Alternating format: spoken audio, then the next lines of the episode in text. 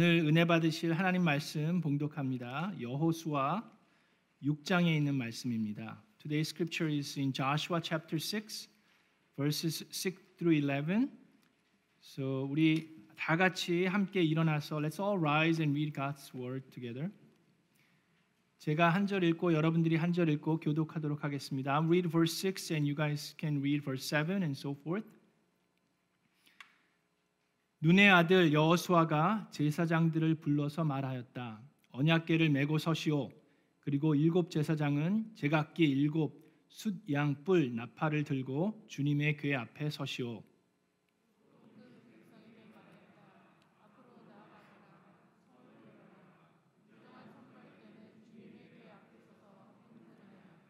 여호수아가 백성에게 명령한 대로 제각기 숫양 뿔 나팔을 든 일곱 제사장은 주님 앞에서 행군하며 나팔을 불었고 주님의 언약궤는 그 뒤를 따랐다.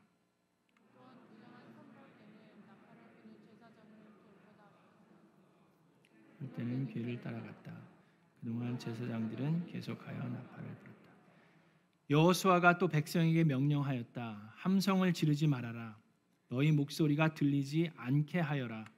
한 마디도 입 밖에 내지 말고 있다가 내가 너희에게 외쳐라 하고 명령할 때에 큰 소리로 외쳐라. 이처럼 여호수아는 주님의 궤를 메고 성을 한 바퀴 돌게 한 다음에 진을 돌아와서 그 밤에 진에서 지내게 하였다. 아멘. 이것은 하나님의 말씀입니다.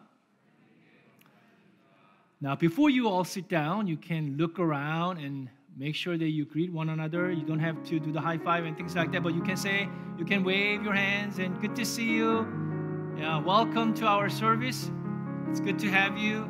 Praise God. 하나님의 미라클이 됩시다. 하늘 복 많이 받으세요. Yeah, we're having a joint service today, so I'll be speaking mostly in Korean. So we have a interpretation that's provided. So uh, please excuse us for speaking in Korean only. Okay? 여러분 팬데믹 초창기 때 기억나십니까? 벌써 이제 거의 이제 3년째가 됐는데 맨 처음에 시작했을 때 몇 개월 동안 우리가 아무 데도 못 가고 꼼짝없이 집에만 묶여 있었던 everything was completely shut down. So we had to stay home for a few months. 그때 기억나시죠? 그때 많은 가족들이 집에서 했었던 것들이 있는데 그것이 무엇인지 아십니까? 핑퐁. 아, 네. 어, 핑퐁 테이블이 있으면 핑퐁도 했었겠죠. 예. 그런데 이제 뭐 요리도 하고, 그죠? 뭐 책도 많이 읽었겠지만 많은 패밀리들이 했던 게 퍼즐입니다. 퍼즐. You know those small puzzle pieces that you put together? 그런 걸 많이 이제 가족들이 했었습니다. 자, 그래서 뭐 저희도 그때는 이제 휴스턴에 살았는데 저희 옆집들이랑 같이 퍼즐 있는 거 나눠 이렇게 해가지고 서로 다 맞추면 또 이렇게 주워받고 했는데 자, 저희 가족도 맨 처음에 이걸 한번 해보자 그래서 500 피스짜리, 500 피스짜리를 저희 네 식구가 같이 앉아서 퍼즐을 했었습니다. 자, 근데 이게 오래간만에 해서 그런지 아니면 하루 종일 집에만 있다가 심심하니까 해서 그런지 네 식구가 다 함께 같이 하는데 참 보기 좋더라고요. 애들이랑 같이 부모랑 같이 하는데 그리고 500 피스니까 그렇게 오래 걸리지 않았습니다. 그래서 재미있게 네 식구가 한 1시간, 1시간 반, 뭐 2시간 정도 안에 500 piece를 다 맞췄어요. 할렐루야. 너무 재밌어 가지고 그 다음에 글쎄 아, 1000piece인지 1500piece인지 제 기억이 안 나는데 1500piece였던 것 같아요. 그거를 이제 사다가 시작을 해보자 그래서 며칠 지난 다음에 그거를 샀는데 아니 글쎄 500piece랑 1500piece랑은 it's a completely different uh, story 그죠? 그거를 하는데 한 시간이 지났는데도 뭐 별 진전이 없어요. 뭐 이게 그림인지 뭔지 잘 보이지도 않고 자 그러다 보니까 한 시간이 지나니까 어떻게 됩니까? 네 식구가 한 명씩 사라져요. 어딘가 없어졌어. 한 명씩 한 명씩 딴 데 가서 다른 일을 하기 시작합니다. 이게 질리기 시작하더니 결국에는 그 1500피스는 몇 주가 지나야지만 완성이 됐고 네 식구가 다 한 것도 아니고 그냥 한 명이 남아 가지고 그거를 몇 주에 걸쳐서 끝까지 어, 마쳤던 기억이 납니다. 그리고 그 한 명이 누군지는 여러분에게 안 가르쳐 드리죠. 예. 알려고도 하지 마세요. 우리 식구들한테 괜히 물어보시지 마시고 하여튼 그랬던 적이 있습니다. 근데 이 퍼즐 같은 건요. 천 piece가 있을 때 열심히 노력해 가지고 800 piece 정도가 됐어요. 200 piece 정도 못 했으니까 뭐 800은 했으니까 10분의 80%를 했으니까 이 정도면 됐지 하고 거기서 그만하면 어떻게 됩니까? 그러면은 벽에 걸어 놓을 수가 없어요. 액자에 담기도 그렇습니다. 그렇죠? 뭐 800piece 정도가 아니라 999piece를 했어도 한 piece가 가운데 딱 missing하면은 어떻게 됩니까? 그게 되게 이상해요. 그렇죠? 그거는 진짜 보관하기도 그렇고 벽에 걸기도 그렇고 액자에 담기도 그렇고 별로 이렇게 참 안타까운 부분이 있습니다. 여러분 살다 보면은요. 우리가 그럴 때가 있습니다. 처음 시작이 반이라고 그랬죠. 처음 시작하는 것이 중요한 것이 있습니다. 그런데 끝마무리하는 것은 더 어렵고 더 중요할 때가 많이 있습니다. 오늘 본문 말씀을 통해서 저와 여러분들이 배우고자 하는 것이 있습니다. 그것은 하나님 말씀에 끝까지 순종하는 저와 여러분 되기를 주님의 이름으로 축원합니다. 자, 오늘 본문 말씀은 이제 여리고 여러분들이 어렸을 때도 많이 들었던 얘기입니다. 여리고 성을 이제 침공해서 여리고 성을 차지하는 그런 이야기입니다. 우리가 이스라엘 백성의 역사를 공부하는 것이 아주 중요하다고 배웠습니다. 그 이유가 무엇입니까? 이스라엘 역사를 통해서 하나님께서 온 인류에게 하시고자 하는 메시지가 있기 때문입니다. 오늘을 살고 있는 우리에게도 이스라엘 백성들이 겪었던 그 역사를 통해서 하나님께서는 저와 여러분에게 반드시 하시고자 하는 메시지가 있기 때문에 이스라엘 백성의 역사를 우리가 공부하고 아는 것이 참 중요합니다. 자, 이집트에서 400년을 넘게 노예 생활을 하다가 하나님께서 모세를 통해서 이끌어내서 광야에서 40년 동안 생활을 했습니다. 일찍 도착할 수도 있었지만 그들이 불순종하고 불신했기 때문에 하나님을 끝까지 신뢰하지 못했기 때문에 그 첫 번째 세대는 40년 동안의 광야 생활을 하다가 죽었습니다. 모세도 결국엔 들어가지 못하고 죽었습니다. 여호수아가 이제 요단강도 건넜고 그렇죠? 거기서 길갈에서 이제 진을 치고 예배를 드렸고 자, 오늘은 드디어 제일 첫 번째 전투를 벌이게 됩니다. 이 여리고성 함락은 아주 아주 중요한 전투입니다. 제일 첫 번째이면서 어떻게 보면 가장 중요한 전투입니다. 왜 그렇습니까?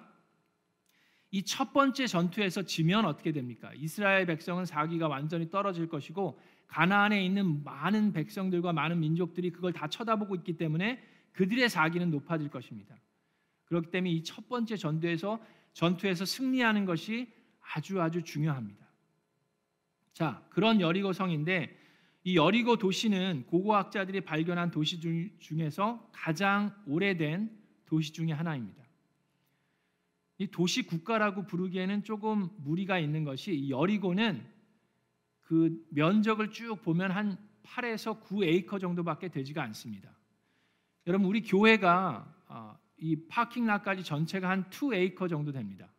그렇기 때문에 이 여리고 성 전체를 다 하면 우리 교회 파킹락이 한 4배에서 5배 정도 된다고 보시면 됩니다. 근데 이 여리고는 가나안 땅의 동쪽과 서쪽을 연결하는 아주 중요한 위치에 있습니다. 그렇기 때문에 적군이건 아군이건 여기를 지나쳐야 되기 때문에 적군이라고 해도 통행세를 내고 여기를 지나가는 것이 상례였습니다. 그만큼 중요한 위치고 또 이 여리고 성뿐만 아니라 이스라엘의 계곡이 많다고 그랬죠. 해수면보다는 낮은 지역이지만 그럼에도 불구하고 계곡이 많았습니다. 그리고 이 여리고 성은 그 계곡의 위에 자리 잡은 그런 도시 국가였습니다. 제가 사진을 하나 보여드릴게요. 그 지도 사진 말고 여리고 성 사진을 예, 지금 여기 보면 이제 길갈 있고 바로 여리고가 있고요. 그 다음 사진을 하나 보여주시면 그 성이 나와 있는 예. 자 저런 식으로 언덕 위에 저렇게 여리고 성이 위치해 있는데 저기 보시면은 지금은 성벽이 하나로 되어 있는 것 같은데 고고학자들이 발견한 건 성벽이 두 겹으로 되어 있습니다. 높이 되어 있고 두 겹으로 이렇게 띡하게 되어 있기 때문에 그 문을 통해서 들어가지 않으면 거기를 들어갈 수가 없어요. 그리고 여리고성은 그 안에도 샘물이 있었기 때문에 물이 풍부했습니다. 자, 저런 성을 공격하려고 하면 어떤 방법을 쓰는 게 sense 할까요? 많은 경우 저런 성을 침공하려고 그러면 외부의 차, 길을 차단합니다. 컴플리 차단해서 물이나 음식을 공급할 수 없게 만들어서 그 안에 있는 사람들이 시간이 지나면 지날수록 배고프고 목마르게 하는 것이 어, 하나의 전략이죠. 그런데 하나님께서는 이 여리고 성을 이스라엘 백성을 통해서 침략 그 침공하시는데 하나님께서 하신 방법은 전혀 다른 방법이었습니다. 도저히 이해할 수 없는 방법으로 하나님께서는 이스라엘 백성에게 여리고 성을 넘겨 주십니다. 자, 우리가 알아야 하는 건 자, 여호수아가 지금 이스라엘 백성을 인도하잖아요. 여호수아는 어떤 사람이었습니까? 여호수아는 칼을 잘 쓰는 장군이었어요. 싸움에 능한 사람이었습니다. 그걸 어떻게 알 수 있습니까? 출애굽기 17장에 보면 이렇게 말씀하고 있습니다. 여러분 그 이스라엘 백성이 아말렉과 싸움을 했던 때 기억나십니까? 그때 모세가 지팡이를 들면 이스라엘 백성이 이기고 팔을 내리면 아말렉군이 이겼죠. 그때 모세의 팔을 들고 있었던 사람이 누굽니까? 아론과 여호수아예요? 여호수아가 아니에요. 아론과 홀이죠. 여호수아는 그때 뭐 하고 있었습니까? 칼을 들고 나가서 아말렉군과 싸움을 했습니다. 자, 17장 13절에 보면 이렇게 해서 여호수아는 아말렉과 그 백성을 칼로 무찔렀다 그랬습니다. 여러분 전쟁을 할 때 본인이 잘하는 거, 유리한 거로 싸움을 하는 게 맥센스 하지 않습니까? 여호수아는 이 백성들을 이끌고 나가는 사람인데 그들은 이 여호수아는 장군이었어요. 그럼에도 불구하고 하나님께서는 여호수아가 잘하는 방법으로 여리고 성을 함락시키지 않으셨습니다. 전혀 다른 방법으로 하시는데 뿐만 아니라 여호수아뿐만 아니라 루벤 자손과 갓 자손과 문하세 반쪽 지파 그들이 4만 명의 무사들을 보냈죠. 그래서 이스라엘 백성 앞장서서 강을 건너고 전투를 준비해서 그 세 지파가 강 동쪽에 머물지만 그들은 의리를 지키기 위해서 끝까지 전투를 하겠다고 무장된 4만 명을 보냈습니다. 자, 이들은 지금 이스라엘 백성은 싸움 준비가 돼 있어요. 칼을 들고 무장해서 이제는 침략하고 물, 그 싸움을 할 준비가 돼 있는데 하나님께서는 어떻게 하라고 하십니까? 여러분 다 잘 아는 얘기죠. 너무나도 잘 아는 얘기입니다. 여리고 성을 어떻게 하라고 그래요? 한 바퀴 삥 돌라고 명령하십니다. 자, 이 여리고 성 안에 있는 사람들도 지금 이스라엘 백성들이 우리를 공격하려고 한다는 걸 알고 있기 때문에 그들은 문을 굳게 닫고 아무도 출입하지 못하도록 막았다고 6장 1절에 나와 있습니다. 여리고 성은 이스라엘 자손을 막으려고 굳게 닫혀 있었고 출입하는 사람이 없었다라고 얘기합니다. 자, 양쪽 다 준비는 돼 있는데 하나님께서 하신 그 말씀을 가만히 들여다보면 전혀 메이크 센스 하지가 않아요. 자, 하나씩 들여다 보겠습니다. 맨 처음에 뭐라고 그랬냐면 무장을 한 선발대가 앞서서 나가고 제각기 숫 양 뿔 나팔을 든 일곱 제사장은 주님 앞에서 행군하며 나팔을 불었고 주님의 언약궤는 그 뒤를 따랐고 이들이 또 명심해야 되는 것은 함성을 지르지 말고 너희 목소리가 들리지 않게 한 마디도 입 밖에 내지 말고 있어라 그랬습니다. 자, 이게 왜 그렇게 맥센스 하지 않는지 제가 여러분에게 좀 설명해 드리겠습니다. 제, 제일 먼저 뭐라 그랬어요? 완전 무장을 한 선발대가 앞서서 나가는데 여러분 한번 생각해 보십시오. 여러분 하이킹 여기 뭐 사시는 분들은 뭐 하이킹 여기 canyon들 많잖아요. Grand Canyon도 있고 무슨 뭐 뭐 Kings Canyon도 있고 여러 canyon들이 있는데 하이킹 가실 때 그냥 갑니까? 뭐 하이킹 신발도 신고 뭐 어, 어, 스틱도 좀 하고 좀 준비를 하고 가지 않습니까?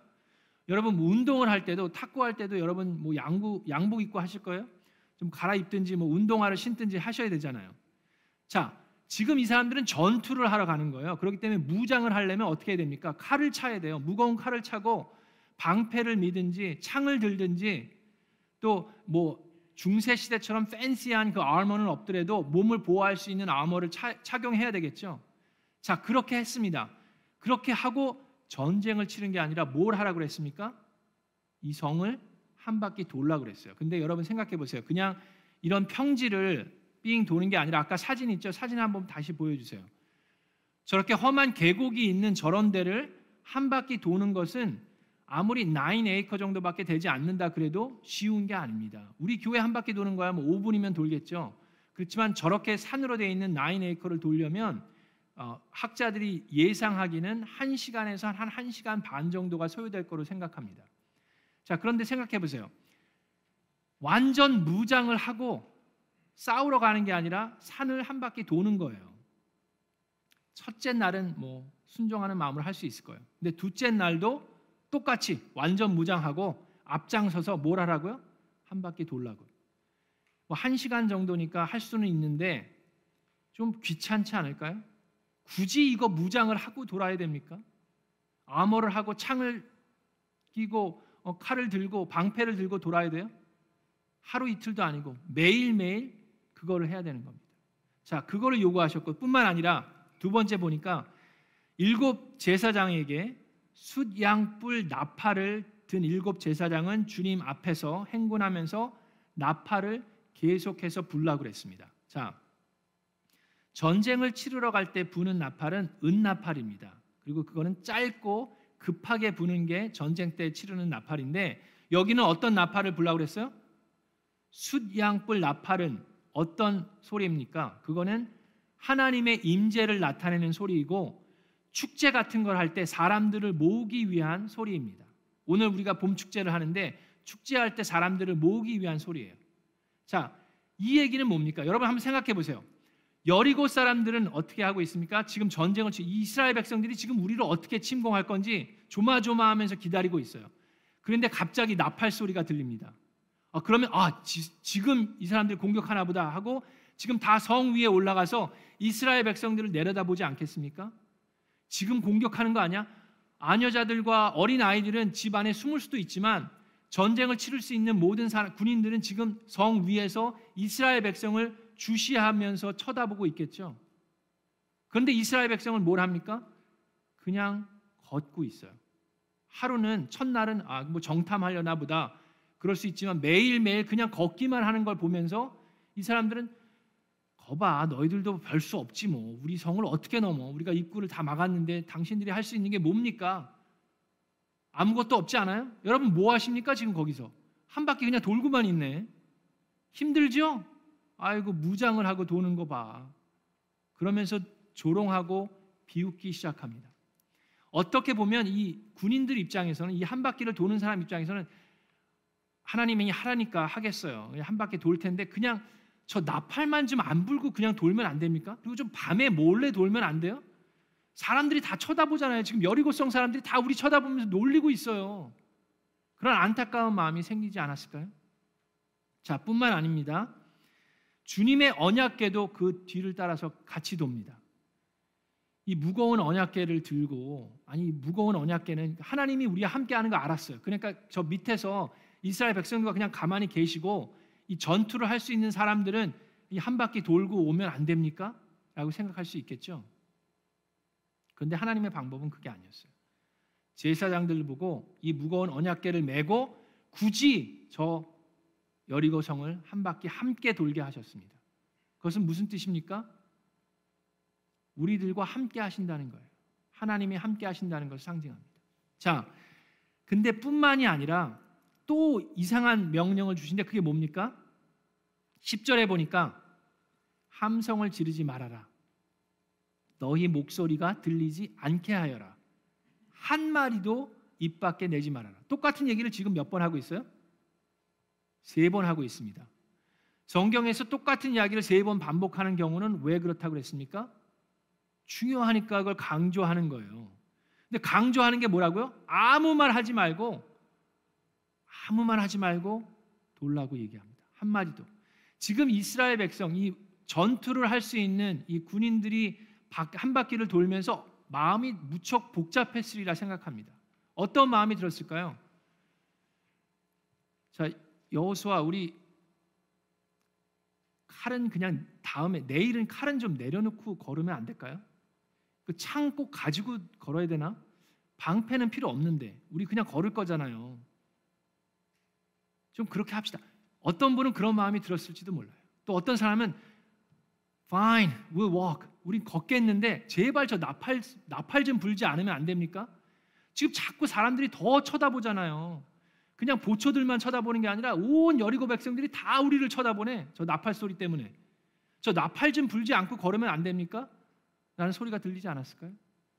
그렇게 이렇게 저렇게 얘기하고 싶었을 뿐만 아니라 그들 마음속에는 지금 저 사람들 봐요.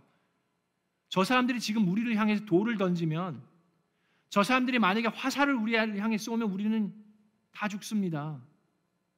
두려운 마음도 들었을 겁니다. 그럼에도 불구하고 하나님은 뭐 하라고요? 한마디도 내지 말라고.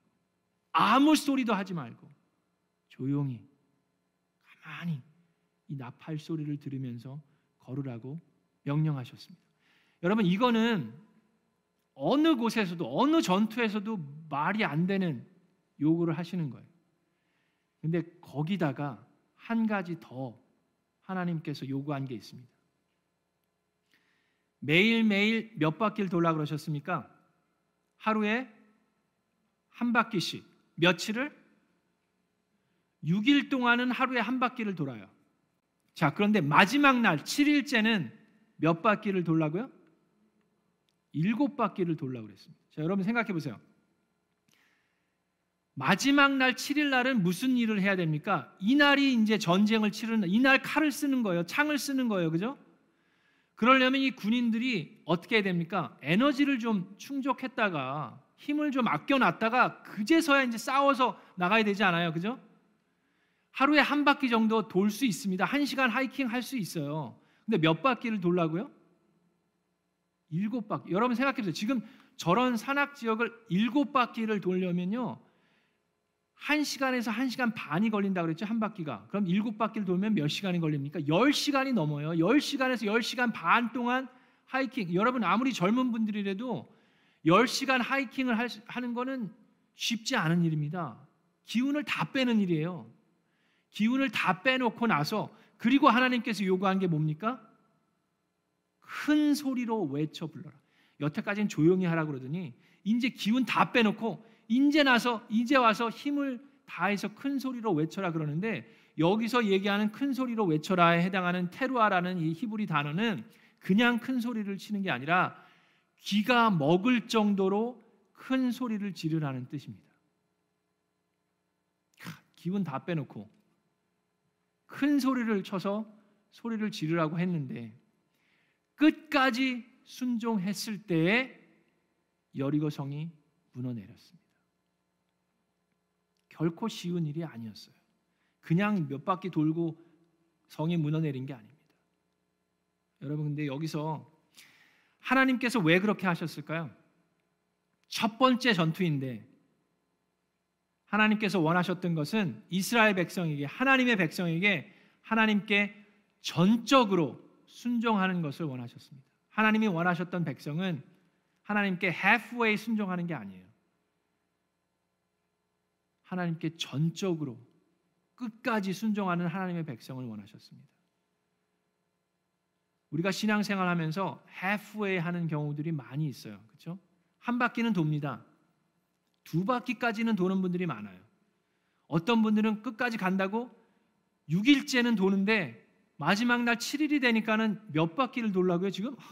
이거는 아니지. 그러면서 거기서 거기까지 나는 여기까지인 것 같아. 하면서 멈추는 분들이 많이 있습니다. 여러분, 근데 우리가 중요한 사실을 기억해야 되는 게 있습니다. 자, 여리고 성이요. 한 바퀴를 돌았을 때 one feet 이 성의 높인데 이 one feet 이 담이 무너져 내린 게 아닙니다. 그죠? 한 바퀴 돌았더니 그 성이 어떻게 됐어요? 그대로 있었어요. Nothing changed. 아니 한 바퀴 돌았더니 한 원핏이 무너져 내렸어요. 그러면 와, 거봐. 그럼 내일 한 바퀴 돌면 또 원핏 내려가겠네. 이거 해볼 만하다. 그러면서 했으면 좀 힘이 났을 거예요. 그죠? 그리고 마지막 날 7일이 됐을 때 그러면 이제 벽이 두 개 있었다고 그랬잖아요. 그러니까 아우럴 월은 다 무너져 내렸고 이제 오늘 일곱 바퀴 돌면 이제 저 안에 있는 벽도 다 무너져 내리겠지. 그러면서 한 바퀴 돌 때마다 조금씩 무너져 내렸으면 힘을 냈을 거예요. 그런데 그러지 않았습니다. 여리고 성은 꼼짝도 하지 않았어요. 7일이 돼서 일곱 바퀴를 다 돈 다음에도 그 성은 그대로 있었습니다. 귀가 먹을 정도로 하나님께서 명령하신 대로 소리를 꽤 질렀을 때 그제서야 성벽이 무너져 내렸고 이스라엘 백성은 그 안으로 들어가 그 모든 것들을 하나님께 드릴 수 있었습니다. 여러분 여리고 성을 함락하는 것이 그렇게 결코 쉬운 일이 아니었어요. 그들은 끝까지 순종했을 때 그런 일들을 겪을 수 있었습니다. 여러분 우리 우리도 마찬가지입니다. 여러분 학교 다니실 때 생각나십니까? 학교 다닐 때 아무리 첫 번째 학기 때 A프를 뭐 all A를 맞았어요. 그래도 끝까지 모든 학점을 다 마치지 않으면 졸업장을 주지 않습니다. 그렇죠? 뭐 requirement가 뭐 120학점인데 90학점 했다고 졸업장을 주는 학교 보셨어요? 그런 학교는 학교가 아니죠. 끝까지 모든 것들을 다 마친 후에 졸업장을 줍니다. 우리의 인생도 마찬가지입니다. 여러분, 많은 신앙인들이 그렇습니다. 우리가 어렸을 때 처음 예수님을 영접했을 때는 열심으로 한 바퀴 돕니다. 그래 한 바퀴 돌 수 있지 뭐. 무, 완전 무장? No problem. 완전 무장하고 여리고성을 돕니다. 근데 아무런 변화가 없어요. Nothing changed. 근데 한 바퀴 또 돌래요. 내일도. 뭐 두 바퀴 그래 두 바퀴는 돌지. 세 바퀴까지는 내가 돈다. 근데 네 바퀴째가 됐는데 사람들이 놀리기 시작해요. 위에서 쳐다보면서 아이고 이렇게 힘들게 무장하고 돈에 뭐할 일이 그렇게 없나? 당신 안 바빠요? 막 그러면서 이렇게 놀리기 시작해요. 네 바퀴, 다섯 바퀴, 여섯 바퀴를 도는데 이건 아니지. 그러고 떠나가는 사람들이 한두 명씩 생기기 시작합니다. 우리가 신앙생활 하면서 어렸을 때는 열심히 했는데 우리가 뭐 대학을 가면서 아니면 직장을 얻으면서 결혼을 하면서 새로운 비즈니스를 시작하면서 한 분씩 두 분씩 하나님과 멀어지는 사람들이 있습니까? 없습니까? 어떻게 어떻게 7일까지는 왔어요. 근데 7일 날 왔더니 일곱 바퀴를 돌래요. 주여. 일곱 바퀴를 돌았더니 이제는 귀가 먹을 정도로 소리를 지르라고 하시네요. 여러분, 우리가 살다 보면은 하나님께서 이런 걸 요구하실 때가 있습니다. 우리는 언제까지 도대체 언제까지 여리고성을 돌아야 됩니까? 언제까지 그래야 돼요? 그거에 대한 답을 사도 바울이 빌립보서에서 주고 있습니다. 빌립보서 3장 13절 13절에 이런 말씀이 있습니다. 형제자매 여러분, 나는 아직 그것을 붙들었다고 생각하지 않습니다. 아직 저 성은 그대로 있어요. 멀쩡합니다. 내가 하는 일은 오직 한 가지입니다. 뒤에 있는 것은 잊어버리고 내가 몇 바퀴를 돌았든 그건 잊어버리고 앞에 있는 것을 향하여 몸을 내밀면서 그리스도 예수 안에서 하나님께서 위로부터 오신 부르신 그 부르심의 상을 받으려고 목표점을 바라보고 달려가고 있습니다라고 얘기합니다. 20절에 이런 말씀이 있습니다. 그러니 우리의 시민권은 어디에 있다고요? 이 세상이 아니라 하늘에 있습니다. 그곳으로부터 우리는 구주로 오실 주 예수 그리스도를 기다리고 있습니다. 우리의 몸은 연약해지고 나이가 들수록 더 힘이 없어집니다. 그러나 사랑하고 사모하는 형제 자매 여러분, 예수 그리스도는 만물을 복종시킬 수 있는 권능으로 우리를 이 비천한 몸을 변화시켜서 자기의 영광스러운 몸과 같은 모습이 되게 하실 것입니다. 언제 그런 영광스러운 모습을 볼 수 있습니까? 예수님이 다시 오시는 그날. 그러므로 사랑하고 사모하는 나의 형제자매 여러분, 나의 기쁨이요 나의 면류관인 사랑하는 여러분, 이와 같이 주님 안에서 굳건히 서 계십시오. 그리고 여호수아가 명령한 것처럼 앞으로 나아가십시오. 저 여리고성은 언제 무너질지 우리는 모릅니다. 그대로 있다 하더라도 우리가 힘들게 완전 무장을 하면서 걸을 때 사람들은 비웃는다 하더라도 우리가 명심하고 들어야 하는 게 무엇입니까? 우리에게 힘을 줄 수 있는 게 뭐예요? 그것은 바로 그 나팔 소리입니다. 그래서 그 나팔 소리는 걸을 때 사람들은 아무 소리를 하지 않았지만 아무 소리를 내지 못했지만 그 나팔 소리는 계속해서 부르면서 나아갔어요. 여러분 그 나팔 소리는요 여리고 성 안에 있는 사람들을 부르는 소리가 아니었습니다. 우리는 그런 식으로 착각해서 왜 하필이면 나팔을 불어서 저 사람들이 자꾸 다 쳐다보게 만드나 그런 식으로 비판했지만 그 나팔 소리는 여리고 성 안에 있는 사람을 부르는 소리가 아니라 바로 그 성을 돌고 있는 우리들에게 하나님이 우리와 함께함을 나타내는 소리였습니다. 여러분 우리가 살다 보면 힘이 듭니다. 신앙생활 할 때 보면 조롱을 받을 때도 있고 비난을 받을 때도 있고 매주 완전 무장하고 예배 드리는 거 쉽지 않아요. 그냥 집안에서 편하게 TV 틀어놓고 드리면 안 됩니까? 굳이 머리도 감고 뭐 양치도 하고 옷도 입고 교회 나와야 돼요? 중요한 것은 하나님께 전적으로 의지하고 순종하여서 그 나팔 소리를 듣고 하나님의 임재를 체험하면서 앞으로 나아가시는 저와 여러분 되기를 주님의 이름으로 축원합니다. 지칠 때가 있습니다. 성벽은 언제 무너질지 모르지만 하나님께서는 우리와 함께 하시고 내가 가는 그 길이 하나님이 인도하시는 길이라고 우리에게 알려 주신다면 우리는 끝까지 나아가시는 저와 여러분 되기를 주님의 이름으로 축원합니다. 여러분 그 퍼즐은요 하다 보면 맞추다 보면 그림들이 막 생기고 그리, 그림이 보이기 때문에 이 동기부여가 됩니다. 신이 나요. 어 이제 거의 다 됐다는 걸 압니다. 그런데 여러분 어떤 그림은요 끝까지 완성되기 전까지는 그 그림이 도대체 무슨 그림인지를 모르는 그런 그림도 있습니다. 여러분 유튜브나 화면을 보면 어떤 화가들이 그림을 거꾸로 그려요. 그래서 그걸 걸어놓고 그림을 다 그렸는데도 이게 무슨 그림인지 몰라요. 근데 마지막에 그 화가가 그 그림을 거꾸로 돌렸을 때 그 그림이 무슨 그림인지를 알 수 있는 그런 그림들이 있습니다. 여러분 그런 거 보신 적 있습니까? 한번 찾아보세요. 우리의 인생도 어쩌면 그럴 수 있습니다. 내가 가는 길이 옳은 길인지 아닌지 헷갈리고 모를 때가 있어요. 끝까지 갔을 때 예수 그리스도를 만나는 그날까지 우리가 가야 될 때가 있습니다. 근데 그 길이 맞은, 맞는 길인지 아닌지는 우리가 그 나팔 소리를 통해서 알 수 있고 하나님께서 우리와 함께 하신다면 우리는 끝까지 전적으로 하나님을 순종하면서 나아갈 수 있습니다.